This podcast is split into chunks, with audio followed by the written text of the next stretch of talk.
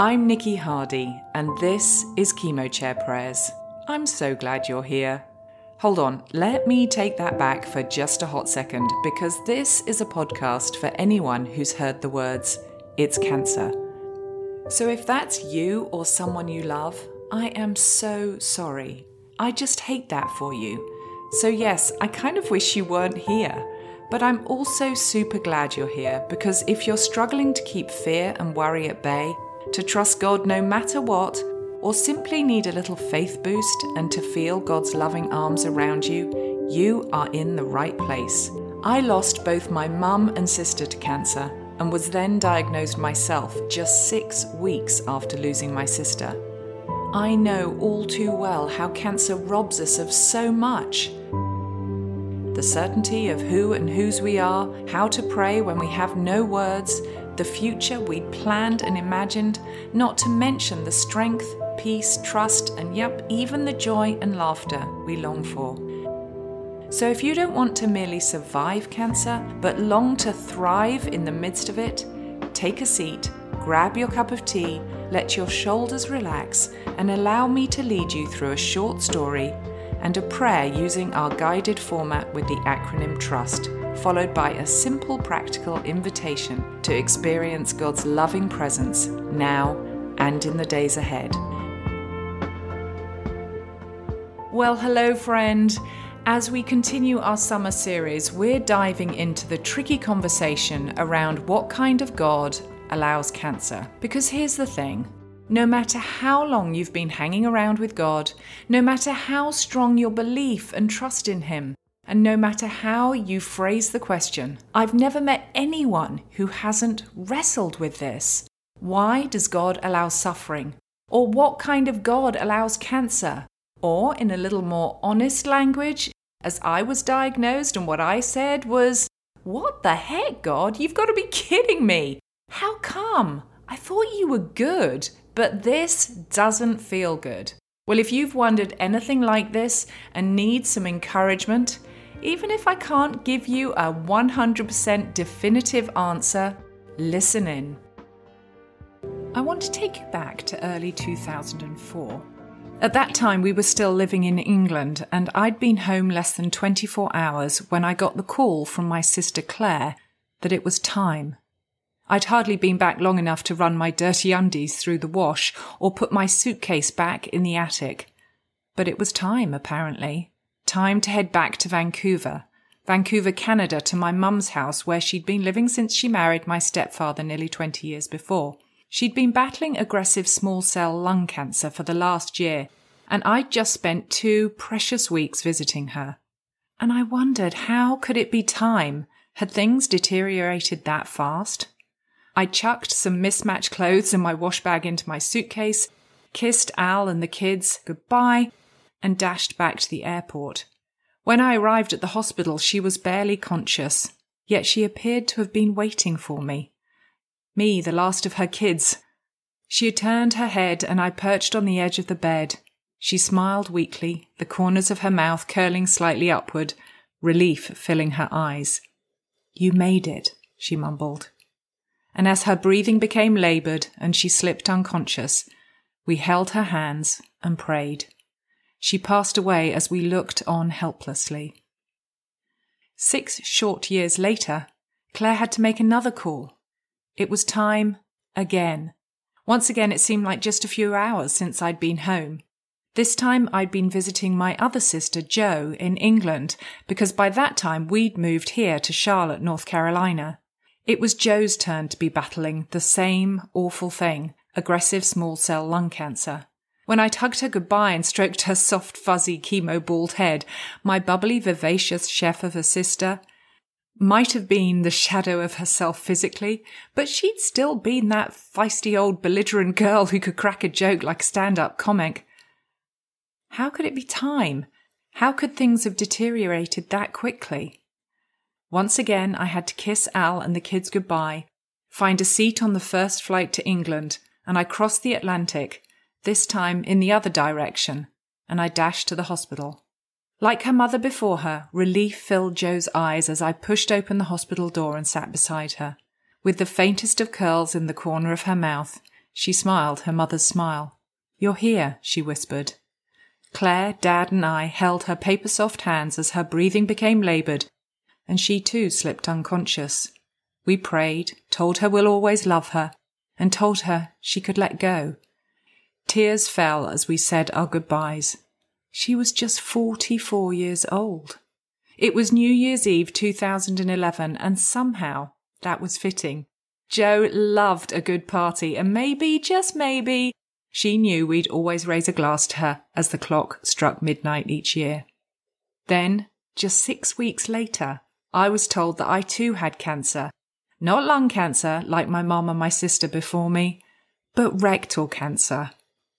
Rectal cancer? I was like, are you kidding me? Had the heat seeking missile of death finally locked in on me, or more importantly, my rear end? Would my kids sit on the side of my hospital bed as I managed a smile, the corner of my mouth turning up slightly? Would my breathing become laboured? Would I slip into unconsciousness as they prayed and held my hands and told me I could go? Would I pass away at just 43? Was this my turn?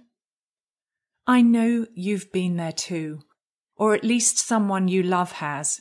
Or maybe you're here listening to chemo chair prayers because you saw the episode title and you wanted to hear more, which means you've probably been through some pain and suffering yourself. But whatever the reason you're here, I'm glad you are because today's episode we're going to be diving into the question why God allows suffering. It's a big question, a huge question. So we're going to take a little longer than our normal 15 to 20 minutes today. But given it's Christmas Eve, or it is if you're listening to this on the day the episode goes live, I thought it pertinent and relevant to talk about why the God who sent his son at Christmas time also allows suffering. Because cancer left me wondering why. Why is this happening? What did I do wrong, God? Haven't I been through enough? Haven't I done enough for you? all the usual questions, I'm sure. And I'm sure you've asked similar questions. How do I know? Well, I've just told you my story, but I know it's not unique. I didn't tell you my story so you'd feel sorry for me. Lord knows I've done enough of that for myself. But to say that I get it, and I know you have a story too, and you have questions as well. I know I don't need to persuade anyone listening that pain and suffering are real. And I don't need to persuade you that suffering can hit at any time, any place, anywhere.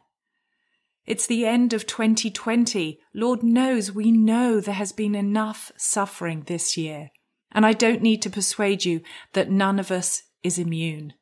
Whether it's broken relationships, diseases taking over our bodies, struggles with addiction, loved ones dying, teens on drugs, infertility, whether it's big or small, Pain, loss, grief, heartache, fear, and suffering are unfortunately a part of life. Here's the thing though. When we ask why, why God allows suffering, I wonder whether what we're really asking is, what kind of God allows suffering? Who is this God that allows this much pain? Because one thing I've learned is that this question, why does God allow suffering, is really a personal question. It's personal because pain is personal. Like I said, I know you have a story too, because suffering is personal. And in the midst of it, the most natural thing in the world is to ask why. Why are you allowing this? Or more importantly, what kind of God allows me to suffer like this? Do I really want to worship the kind of God that allows suffering to happen to me and to those I love? Where is he in the midst of it? We scream at him, What kind of God are you? The normal Christian response to this question is that the kind of God who allows suffering is the kind of God who loves us enough to give us free will. Well, why is this a big deal? Well, the theology goes like this. In the beginning, God made a perfect world that was without pain or suffering. It was beautiful. Creation was thriving and there was no suffering at all. In fact, in Genesis 1 31, in the message, it says, God looked over everything he had made. It was good. So very good. So there was no pain and suffering in the beginning. But part of that perfect creation was that God wanted us to have free will. You know, the ability to make choices for ourselves. He didn't want us to be slaves or robots, but to be free to make our own choices, especially and ultimately to be free to love and be loved by Him. Because love isn't love if it isn't a choice. And God wants us to love Him freely. I'm sure we all agree that that is a great thing and we wouldn't want it any other way. We wouldn't want to not have free will, right? Well, but here's the problem. By giving us free will, God also gave us the ability to choose things that aren't His will for us. And of course, that's what happened. Starting with Adam and going on ever since, we've been wielding our free will and have gone and made choices which have really messed the world up.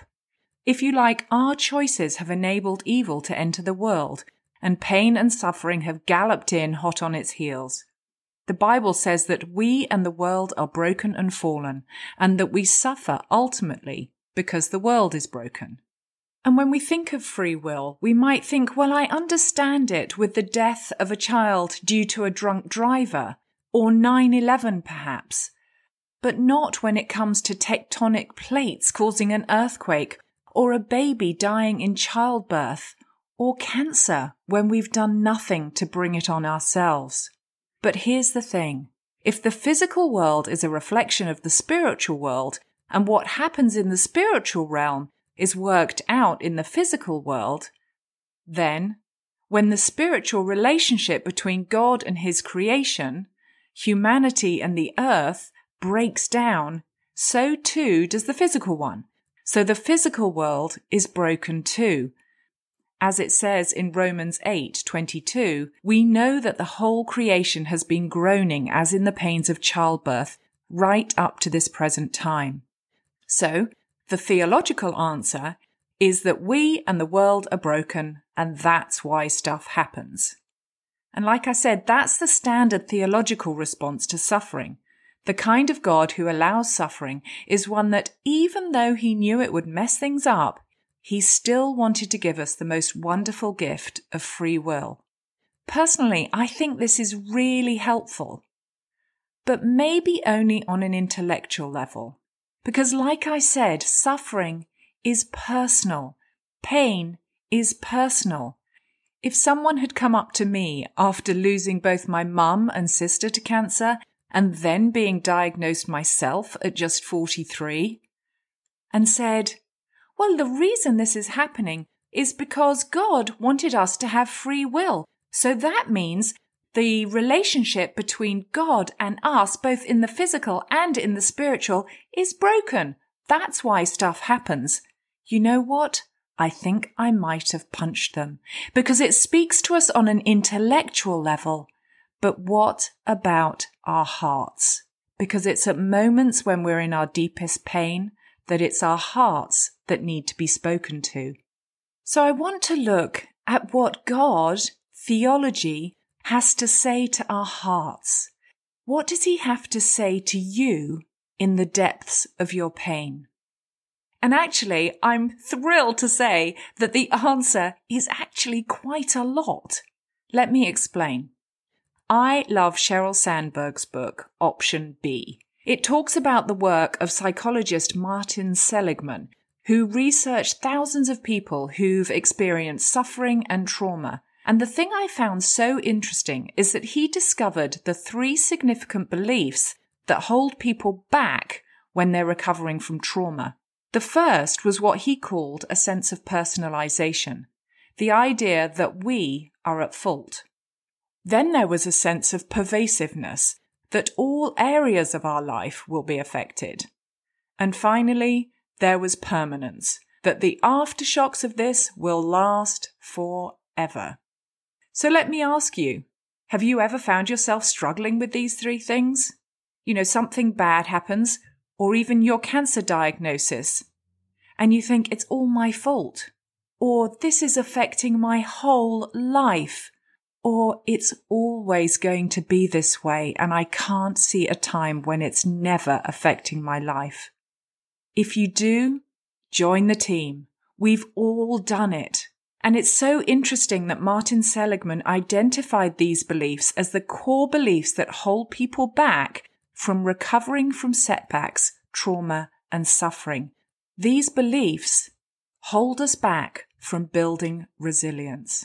And I say it's interesting because it seems to me that while God allows free will and suffering that follows on from that, He doesn't just leave us there to face these things and drown in our pain and merely survive it. Rather, He has done everything necessary so that we can find our way through it and even find His blessing in the midst of our suffering. And like I always like to say, and thrive, not just survive.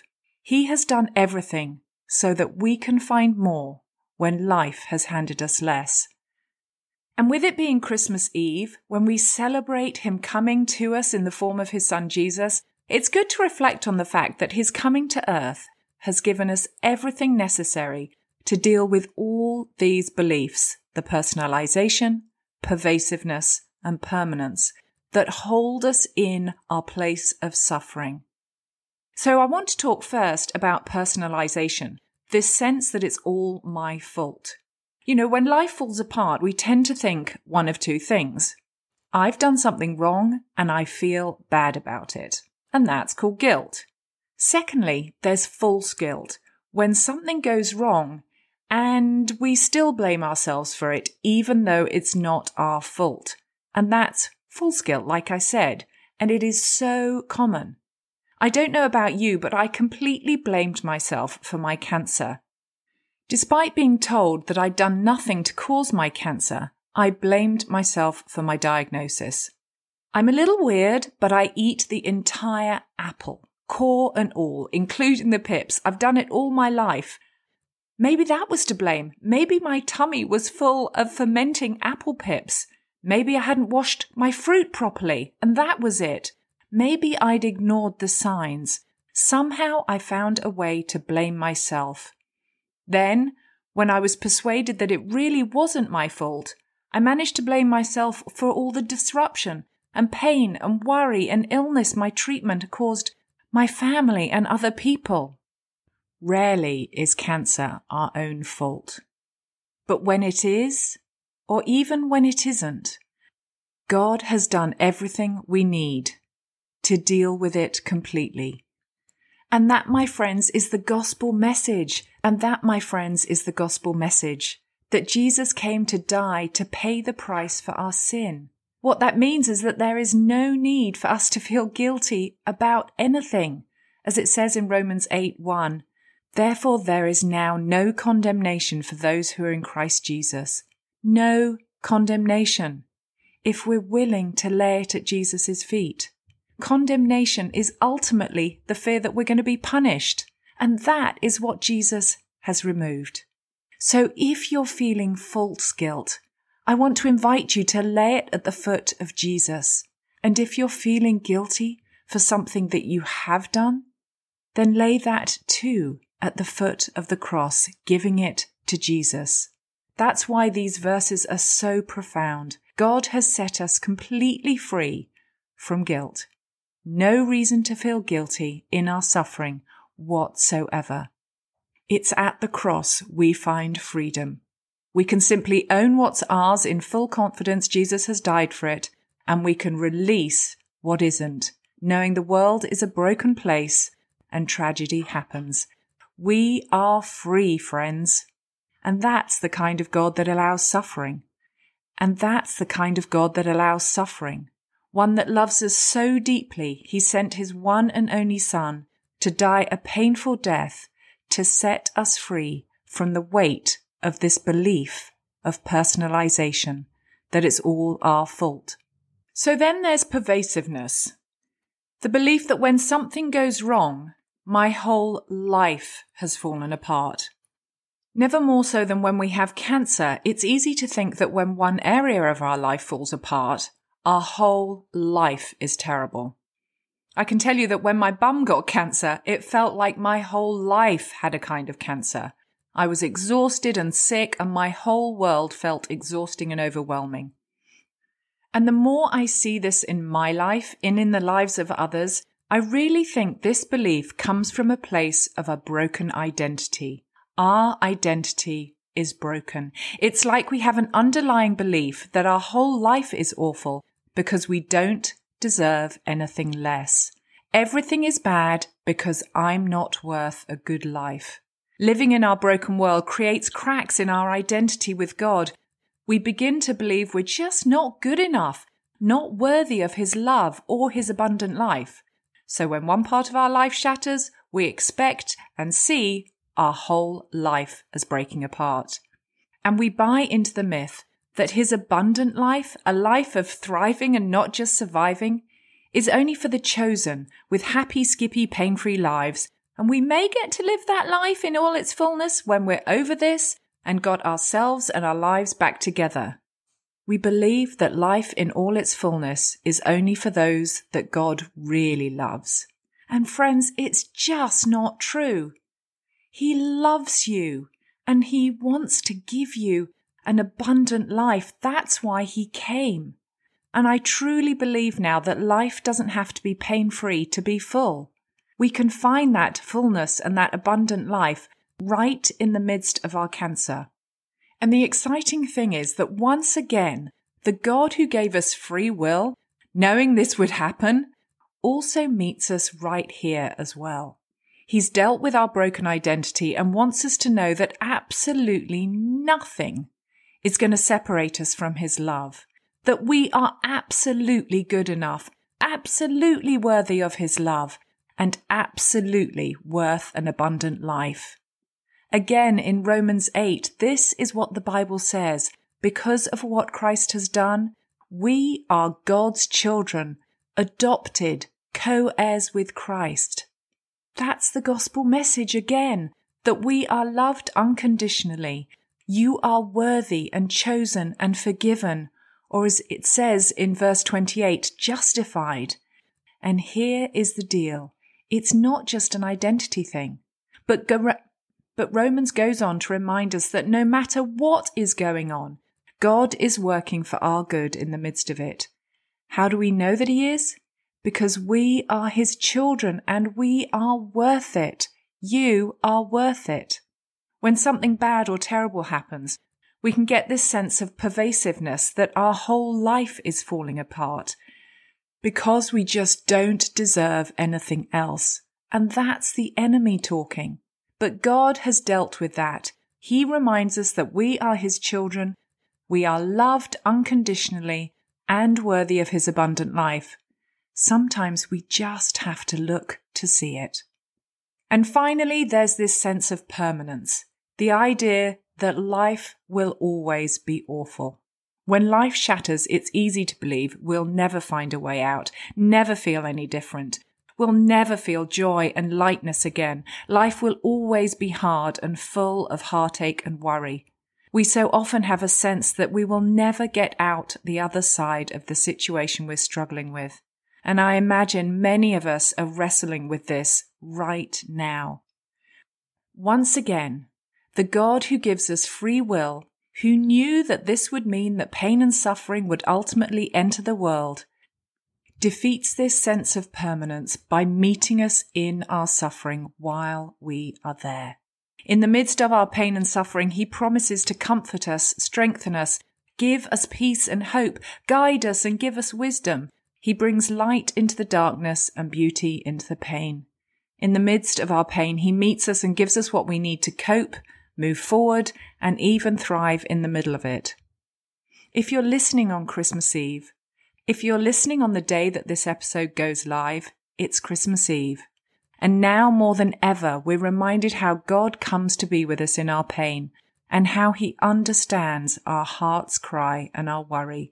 This is a God who sent his son to earth as a helpless baby to grow up, to be ridiculed, beaten, and then die a gruesome death our suffering servant meets us in our pain and understands our suffering. Surely this gives us hope And as President Snow from the Hunger Games said, hope is the only thing stronger than fear. A little hope is effective, a lot of hope is dangerous. And isn't that what we want? A sense of dangerous hope this Christmas. Or as Christopher Reeve said, once you choose hope, anything is possible. And there again, there is no reason for pervasiveness because God gives us hope by meeting us in our pain and suffering.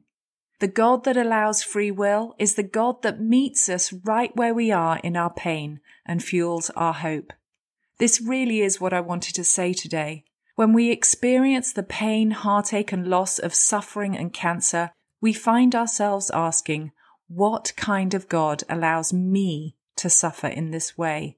It's like he stands in front of us, cups our face with his hands, looks us in the eye and says, Yes, I gave you free will. It was the greatest gift I could give you because it allows you to choose the greatest gift on earth.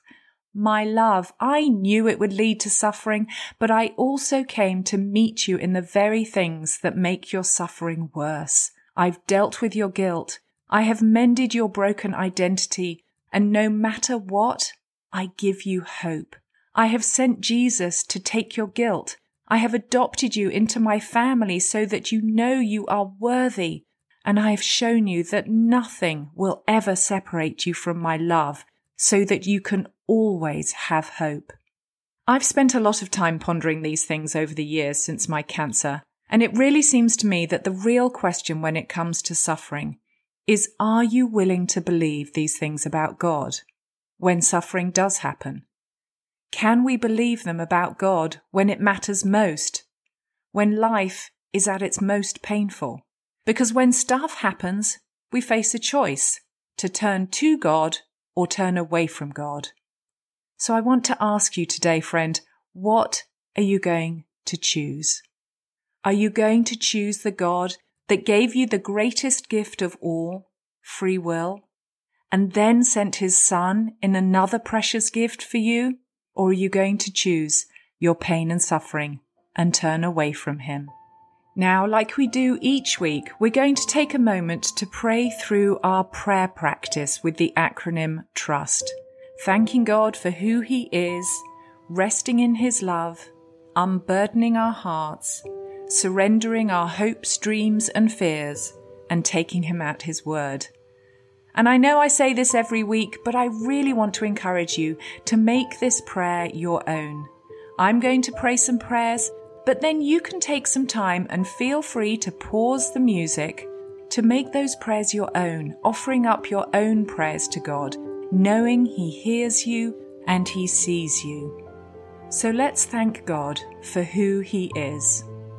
Lord, we thank you that you are a God who loves us so much you didn't want a world without us having free will, to love and be loved by you freely not like robots or automated machines. You are a God who wants a relationship with us, and we thank you and we praise you for that. We thank you that you meet us in our pain. We thank you for the way that you have met us in the middle of our pain.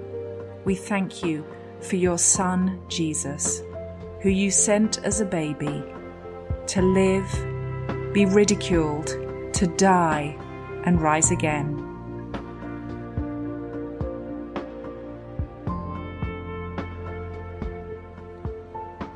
Now let's take a moment to rest in His presence. And this week, I just want to take a moment to simply be still. Let the music wash over you and rest in His presence because He is here.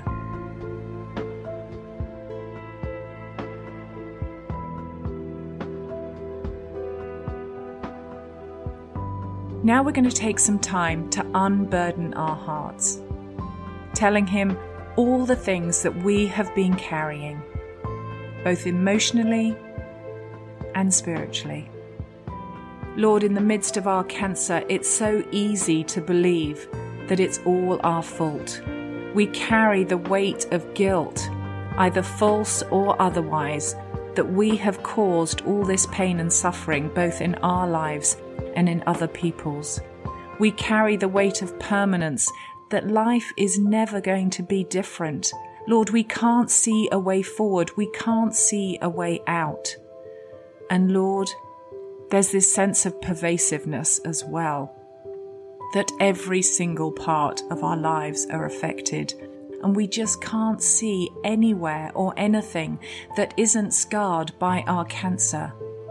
Lord, this weighs heavily on us, and we choose to give it to you knowing you meet us in the midst of the things that weigh us down.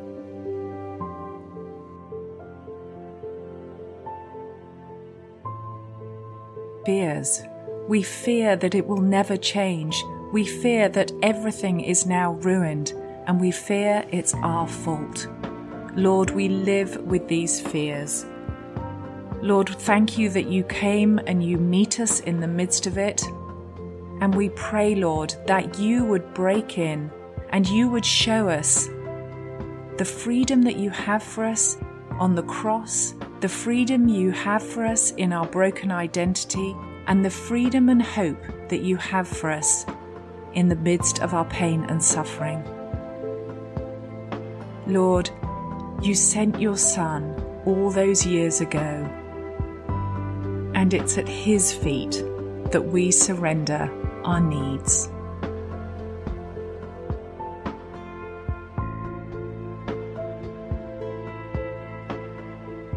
Now we're going to take him at his word.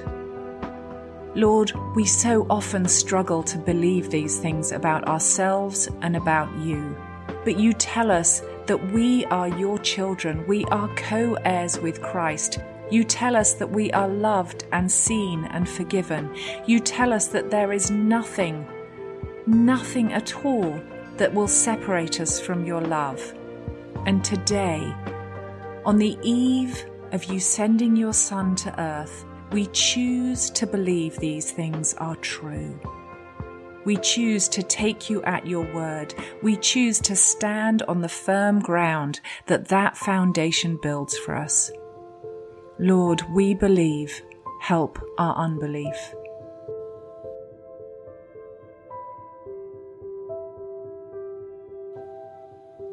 As always, I love to end our episodes with a spiritual practice we can do now and you can take into the week ahead. And this week is no different.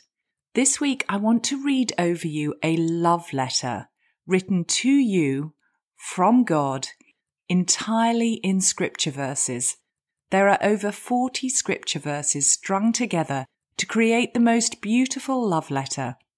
And I want to invite you to take a moment and let my voice and the words from scripture from God to you wash over you and through you.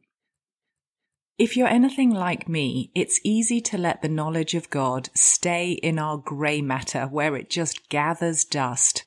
And I pray that this love letter helps the breadth and the depth of God's love sink from your grey matter down to your heart. And I should tell you that I've titled this love letter, My Dear Sweet Child, because that is what my grandfather used to call me. So, like I said, take a moment to close your eyes and let God's words wash over you. My dear sweet child, you may not know me, but I know everything about you.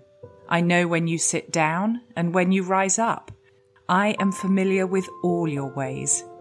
Even the very hairs on your head are numbered, for you were made in my image. In me you live and move and have your being, for you are my offspring. I knew you even before you were conceived. I chose you when I planned creation. You were not a mistake, for all your days are written in my book. You are fearfully and wonderfully made. I knit you together in your mother's womb and brought you forth on the day you were born. I'm not distant and angry, but am the complete expression of love.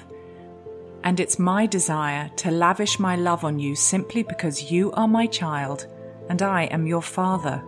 I offer you more than your earthly father ever could. Every good gift that you receive comes from my hand, for I am your provider and I meet all your needs.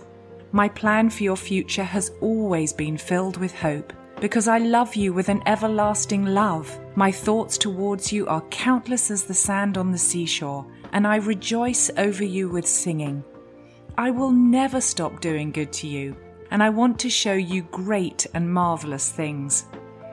If you seek me with all your heart, you will find me. Delight in me, and I will give you the desires of your heart. I'm able to do more for you than you could possibly imagine, for I am your greatest encourager. I'm also the Father who comforts you in your troubles. When you're broken-hearted, I'm close to you. As a shepherd carries a lamb, I have carried you close to my heart. One day I will wipe away every tear from your eyes and take away all the pain you have suffered on this earth. I am your Father, and I love you even as I love my Son, Jesus. For in Jesus, my love for you is revealed. He is the exact representation of my being. He came to demonstrate that I'm not counting your sins. His death is the ultimate expression of my love for you. I gave up everything I loved that I might gain your love. If you receive the gift of my Son Jesus, you receive me, and nothing will ever separate you from my love again. Come home and I'll throw you the biggest party heaven has ever seen. I have always been the Father and will always be the Father. My question is Will you be my child? I'm waiting for you.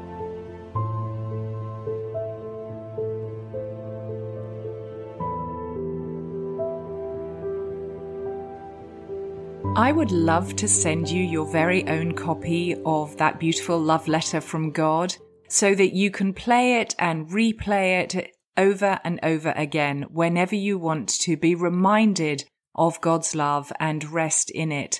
Simply head over to today's episode page on chemochairprayers.com or you can find it on my website under nikkihardy.com slash love letter. You've been listening to Chemo Chair Prayers with me, Nikki Hardy.